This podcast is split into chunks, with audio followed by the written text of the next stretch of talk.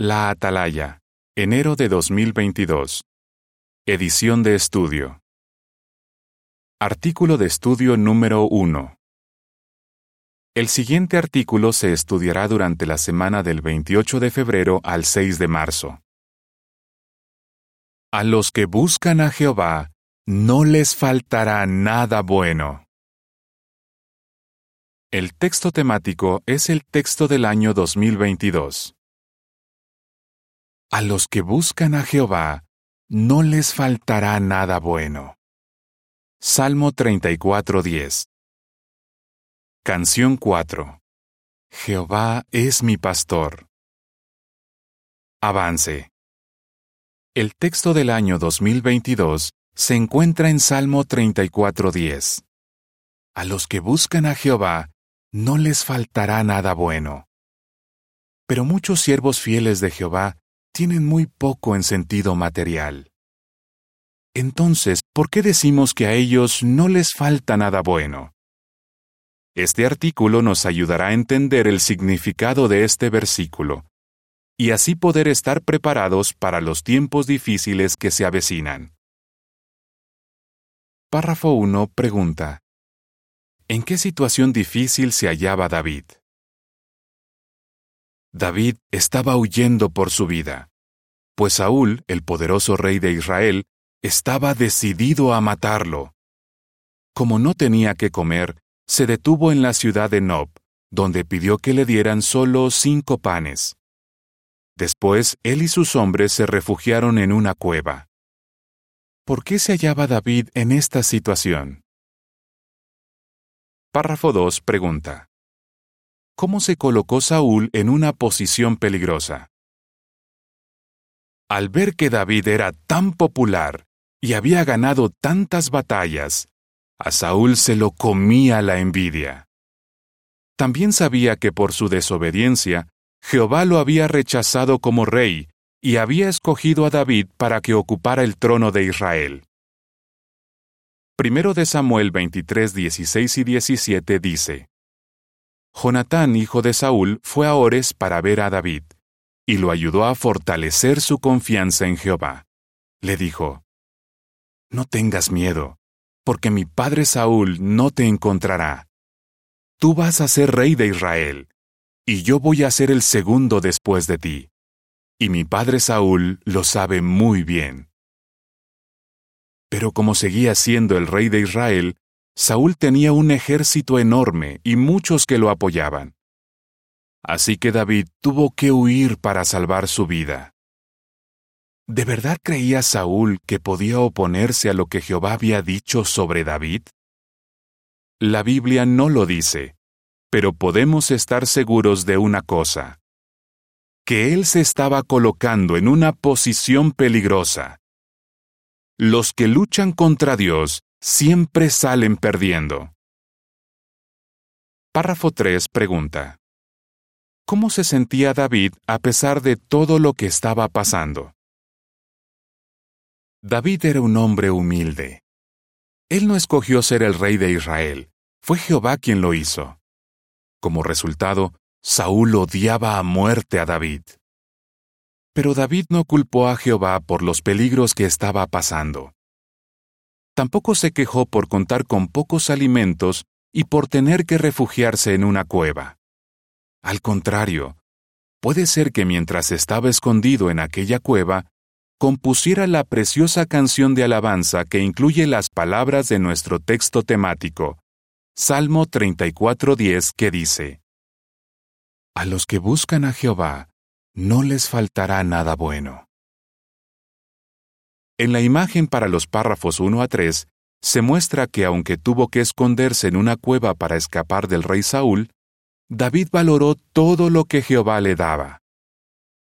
El comentario dice, Incluso en los momentos difíciles, David dijo que a él no le faltaba nada bueno. Párrafo 4 pregunta. ¿Qué preguntas responderemos y por qué son importantes? Muchos siervos de Jehová de la actualidad carecen de suficiente alimento o de otras cosas necesarias para vivir. Esto ha sido así sobre todo durante la reciente pandemia. Y la situación irá empeorando a medida que se acerca la gran tribulación. Por todo esto, veamos la respuesta a cuatro preguntas. ¿En qué sentido no le faltó nada bueno a David? ¿Por qué debemos aprender a estar contentos con lo que tenemos? ¿Por qué podemos estar seguros de que Jehová nos cuidará? ¿Y cómo podemos prepararnos ahora para el futuro? La nota pie de página dice, Vea la sección Preguntas de los lectores de la Atalaya del 15 de septiembre de 2014. Fin de la nota. Nada me faltará. Párrafos 5 y 6 pregunta. ¿Cómo nos ayuda Salmo 23, 1 a 6 a entender a qué se refería David cuando dijo que a los siervos de Dios no les faltaría nada bueno? ¿A qué se refería David cuando dijo que a los siervos de Jehová no les faltaría nada bueno? Algo que nos ayudará a entenderlo es analizar unas palabras parecidas que hallamos en el Salmo 23. Salmo 23, 1 a 6 dice, Jehová es mi pastor, nada me faltará. En prados cubiertos de hierba me hace reposar. Me lleva a lugares de descanso donde abunda el agua renueva mis fuerzas, me guía por senderos de justicia por causa de su nombre. Aunque ande en el valle de profunda oscuridad, no temeré ningún mal, porque tú estás conmigo. Tu vara y tu bastón me dan seguridad. Preparas una mesa para mí delante de mis enemigos.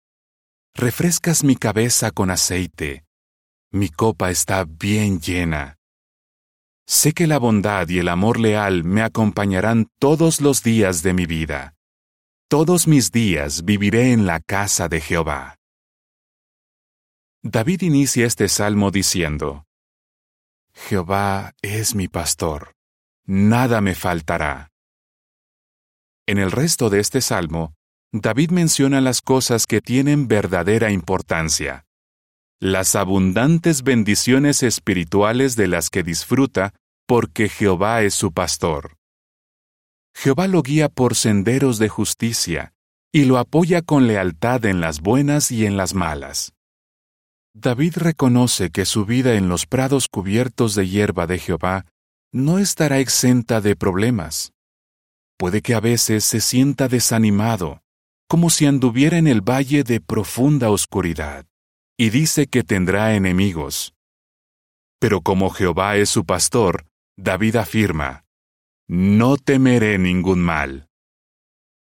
Entonces, ¿en qué sentido no le faltó nada bueno a David? En sentido espiritual tenía todo lo necesario. Su felicidad no dependía de las cosas materiales. Estaba satisfecho con lo que Jehová le daba. Para David, lo más importante era contar con la bendición y la protección de su Dios. Párrafo 7 pregunta. Según Lucas 21, 20 a 24, ¿qué situación difícil enfrentaron los cristianos del siglo I que vivían en Judea? Las palabras de David nos enseñan que es muy importante tener un punto de vista adecuado de las cosas materiales. Es cierto que podemos disfrutar los bienes materiales que tengamos, pero no debemos dejar que ocupen el primer lugar en nuestra vida. Esa es una verdad fundamental que los cristianos del siglo I que vivían en Judea llegaron a entender. Lucas 21, 20 a 24 dice, Ahora bien, cuando vean a Jerusalén rodeada de ejércitos acampados, Sepan entonces que se ha acercado su devastación. Entonces, los que estén en Judea, que huyan a las montañas. Los que estén en medio de Jerusalén, que se vayan de allí. Y los que estén en el campo, que no entren en ella. Porque estos son días para hacer justicia, para que se cumplan todas las cosas que están escritas. Ay de las mujeres que estén embarazadas o amamantando en esos días. porque habrá gran angustia en esta tierra, y habrá ira contra este pueblo. Y caerán muertos a filo de espada, y serán llevados prisioneros a todas las naciones. Y Jerusalén será pisoteada por las naciones hasta que se cumplan los tiempos señalados de las naciones. Jesús les había advertido que un día Jerusalén se vería rodeada de ejércitos acampados. Cuando eso sucediera, tendrían que huir a las montañas. Si lo hacían, se salvarían, pero tendrían que dejar atrás muchas cosas. Hace unos años, la atalaya dijo, Abandonaron sus casas y campos, y ni siquiera recogieron los enseres de sus hogares. Confiados en la protección y apoyo de Jehová, pusieron su adoración por encima de todo lo demás que pudiera parecer importante. Párrafo 8 pregunta. ¿Qué lección de peso nos enseña lo que les ocurrió a los cristianos de Judea? ¿Qué lección de peso nos enseña lo que les ocurrió a los cristianos de Judea? La atalaya que mencionamos en el párrafo anterior dijo, es posible que afrontemos pruebas relativas a nuestro punto de vista sobre los bienes materiales. ¿Tendrán estos una importancia fundamental para nosotros? ¿O será más importante la salvación que vendrá para todos aquellos que estén del lado de Dios? Sí, puede que la huida implique ciertas dificultades y privaciones. Tenemos que estar preparados para hacer lo que sea necesario como los cristianos del siglo I que huyeron de Judea. La nota pie de página dice, Vea la atalaya del 1 de mayo de 1999, página 19. Fin de la nota.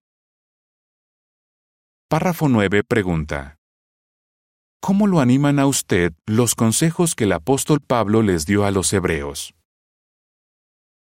¿Nos imaginamos lo difícil que debió ser para aquellos cristianos dejar casi todo lo que tenían y empezar una nueva vida en otro lugar? Necesitaban fe para confiar en que Jehová les ayudaría a conseguir lo necesario. Pero cinco años antes de que los romanos rodearan Jerusalén, el apóstol Pablo les había dado a los hebreos algunos consejos que les serían de gran ayuda. Dijo, que su modo de vivir esté libre del amor al dinero, y estén contentos con las cosas que tienen. Porque Él ha dicho, Nunca te dejaré, y jamás te abandonaré. Así que podemos decir llenos de confianza, Jehová es mi ayudante, no tendré miedo. ¿Qué puede hacerme el hombre? Hebreos 13, 5 y 6 ¿Cómo les fue a los cristianos que tomaron en serio antes de la invasión romana estos consejos de Pablo? De seguro que les costó menos adaptarse a una vida más sencilla en su nuevo hogar. Estaban seguros de que Jehová cubriría sus necesidades básicas. Las palabras de Pablo nos aseguran que nosotros podemos tener esa misma confianza. Estemos contentos con eso. Párrafo 10 pregunta. ¿Qué secreto dejó registrado Pablo para nosotros? Pablo le dio un consejo parecido a Timoteo, y también nos sirve a nosotros. Escribió, Así pues, si tenemos comida y ropa, estemos contentos con eso. 1 Timoteo 6:8 ¿Significa esto que no podemos disfrutar de una comida sabrosa, tener un lugar decente donde vivir o comprar alguna prenda de ropa de vez en cuando? Pablo no se refería a eso. Lo que quiso decir es que debemos estar contentos con lo que tengamos en sentido material. Ese era el secreto de Pablo. La posesión más valiosa que tenemos es nuestra amistad con Dios, no las cosas materiales. Párrafo 11 pregunta. ¿Qué lección aprendemos de lo que les dijo Moisés a los israelitas? puede que lo que nosotros pensamos que necesitamos no sea lo mismo que piensa Jehová. Veamos lo que Moisés les dijo a los israelitas después de que hubieron pasado cuarenta años en el desierto. Jehová tu Dios te ha bendecido en todo lo que has hecho. Él está muy al tanto de tu viaje por este gran desierto. Durante estos cuarenta años, Jehová tu Dios ha estado contigo y no te ha faltado nada. Deuteronomio 2.7 Durante aquellos cuarenta años, Jehová les dio maná como alimento, y su ropa, la misma con la que habían salido de Egipto, jamás se desgastó. Algunos israelitas quizás pensaban que todo eso era poca cosa, pero Moisés les recordó que tenían todo lo necesario. Jehová se sentirá feliz si aprendemos a estar contentos con lo que tenemos.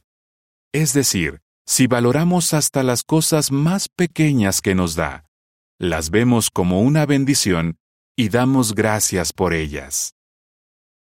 Las imágenes para el párrafo 11 muestran que después de que los israelitas se fueron de Egipto, Jehová les dio maná para comer, y no dejó que su ropa se desgastara. El comentario dice, A los israelitas no les faltó nada en los cuarenta años que anduvieron en el desierto. ¿Y nosotros? ¿Podemos sentirnos contentos con lo que tenemos ahora? Estemos seguros de que Jehová nos cuidará. Párrafo 12 pregunta. ¿Por qué sabemos que David confiaba en Jehová y no en sí mismo? David sabía que Jehová es leal y que se preocupa mucho por los que lo aman. Aunque su vida estaba en peligro cuando compuso el Salmo 34, su fe era tan fuerte que sentía como si el ángel de Jehová estuviera acampando alrededor de él. Al parecer, David comparó el ángel de Jehová a un soldado que estaba acampando muy alerta por si aparecía el enemigo. Aunque David era un poderoso guerrero, y Jehová le había prometido que llegaría a ser rey, no confió en su capacidad de lanzar una piedra o usar la espada para derrotar a sus enemigos. Más bien, confió en Dios y en que su ángel rescata a los que le temen. Claro, nosotros no esperamos que hoy se nos proteja de manera milagrosa, pero lo que sí sabemos es que ningún siervo de Dios que confíe en Él sufrirá daño permanente. Párrafo 13 pregunta. Cuando Gog de Magog lance su ataque, ¿por qué parecerá que somos un blanco fácil? Pero ¿por qué no tendremos miedo? En el futuro cercano, se pondrá a prueba nuestra confianza en la capacidad que Jehová tiene de protegernos. Cuando nos ataque Gog de Magog, una coalición o grupo de naciones, puede que pensemos que acabará con nuestras vidas. Entonces tendremos que estar convencidos de que Jehová puede librarnos y de que lo hará. Para las naciones, seremos como ovejas indefensas que no tienen a nadie que las proteja. Pensarán que somos un blanco fácil, porque no tenemos armas ni entrenamiento para la guerra no verán lo que nosotros sí veremos con los ojos de la fe. Un ejército de ángeles acampando alrededor del pueblo de Dios, listo para defendernos. ¿Cómo podrían verlo las naciones si no tienen fe en Jehová? ¿Qué sorpresa se llevarán cuando los ejércitos celestiales vengan al rescate? El comentario de la imagen de portada dice, durante la gran tribulación, puede que las fuerzas de Gog de Magog intenten atacarnos en nuestros hogares. Pero nos tranquiliza saber que Jesús y sus ángeles estarán muy al tanto y nos defenderán. Preparémonos ahora para el futuro. Párrafo 14 pregunta. ¿Qué debemos hacer ahora a fin de prepararnos para el futuro? ¿Qué podemos hacer ahora para prepararnos para el futuro? Primero, debemos tener el criterio adecuado sobre las cosas materiales y recordar que un día tendremos que dejar todo atrás. Además, debemos estar contentos con lo necesario y sentirnos muy felices de ser amigos de Jehová. Cuanto mejor conozcamos a nuestro Dios, más convencidos estaremos de que podrá protegernos cuando Gog de Magog nos ataque. Párrafo 15 pregunta.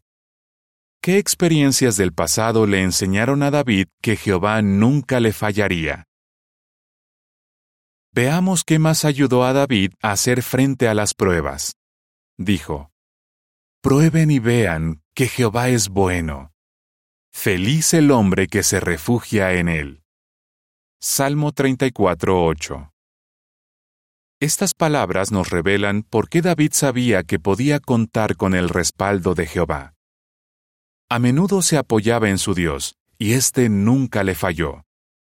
Cuando era joven, David se enfrentó a un guerrero filisteo gigante llamado Goliat, y le dijo, Hoy mismo Jehová te entregará en mis manos. Primero de Samuel 17:46. Más adelante, cuando estaba al servicio del rey Saúl, éste intentó matarlo varias veces, pero Jehová estaba con David. Como había visto la mano de Jehová en el pasado, sabía que ahora seguiría auxiliándolo. Eso mismo puede ayudarnos a nosotros a prepararnos para las pruebas. Párrafo 16 pregunta. ¿De qué maneras podemos probar que Jehová es bueno? Cuanto más busquemos la guía de Jehová ahora, más confianza tendremos en que nos ayudará en el futuro. Por ejemplo, hay que tener fe y confianza en Jehová para pedirle a nuestro patrono que nos dé tiempo libre para ir a una asamblea, o para pedirle que nos haga cambios en el horario para poder ir a todas las reuniones y predicar más. Imaginemos que rechaza nuestra petición y perdemos el trabajo. ¿Tenemos fe en que Jehová nunca nos dejará y jamás nos abandonará y en que siempre nos dará las cosas necesarias? Muchos hermanos que están en el servicio de tiempo completo pueden contar cómo Jehová los ayudó cuando más lo necesitaban. Jehová es fiel. Párrafo 17 pregunta. ¿Cuál es el texto del año 2022 y por qué es tan oportuno? Con Jehová de nuestro lado, no debemos sentir temor por lo que pase en el futuro. Si lo ponemos a Él en primer lugar en nuestra vida, nunca nos abandonará. Para recordarnos la necesidad de prepararnos ahora para los difíciles días que se avecinan y confiar en que Jehová jamás nos dejará, el cuerpo gobernante ha escogido Salmo 34.10 para que sea el texto del año 2022. A los que buscan a Jehová, no les faltará nada bueno. ¿Qué respondería? ¿En qué sentido no nos falta nada bueno? ¿Qué secreto dejó registrado Pablo para nosotros? ¿Qué podemos hacer ahora a fin de prepararnos para el futuro? Canción 38 Jehová te cuidará. Fin del artículo.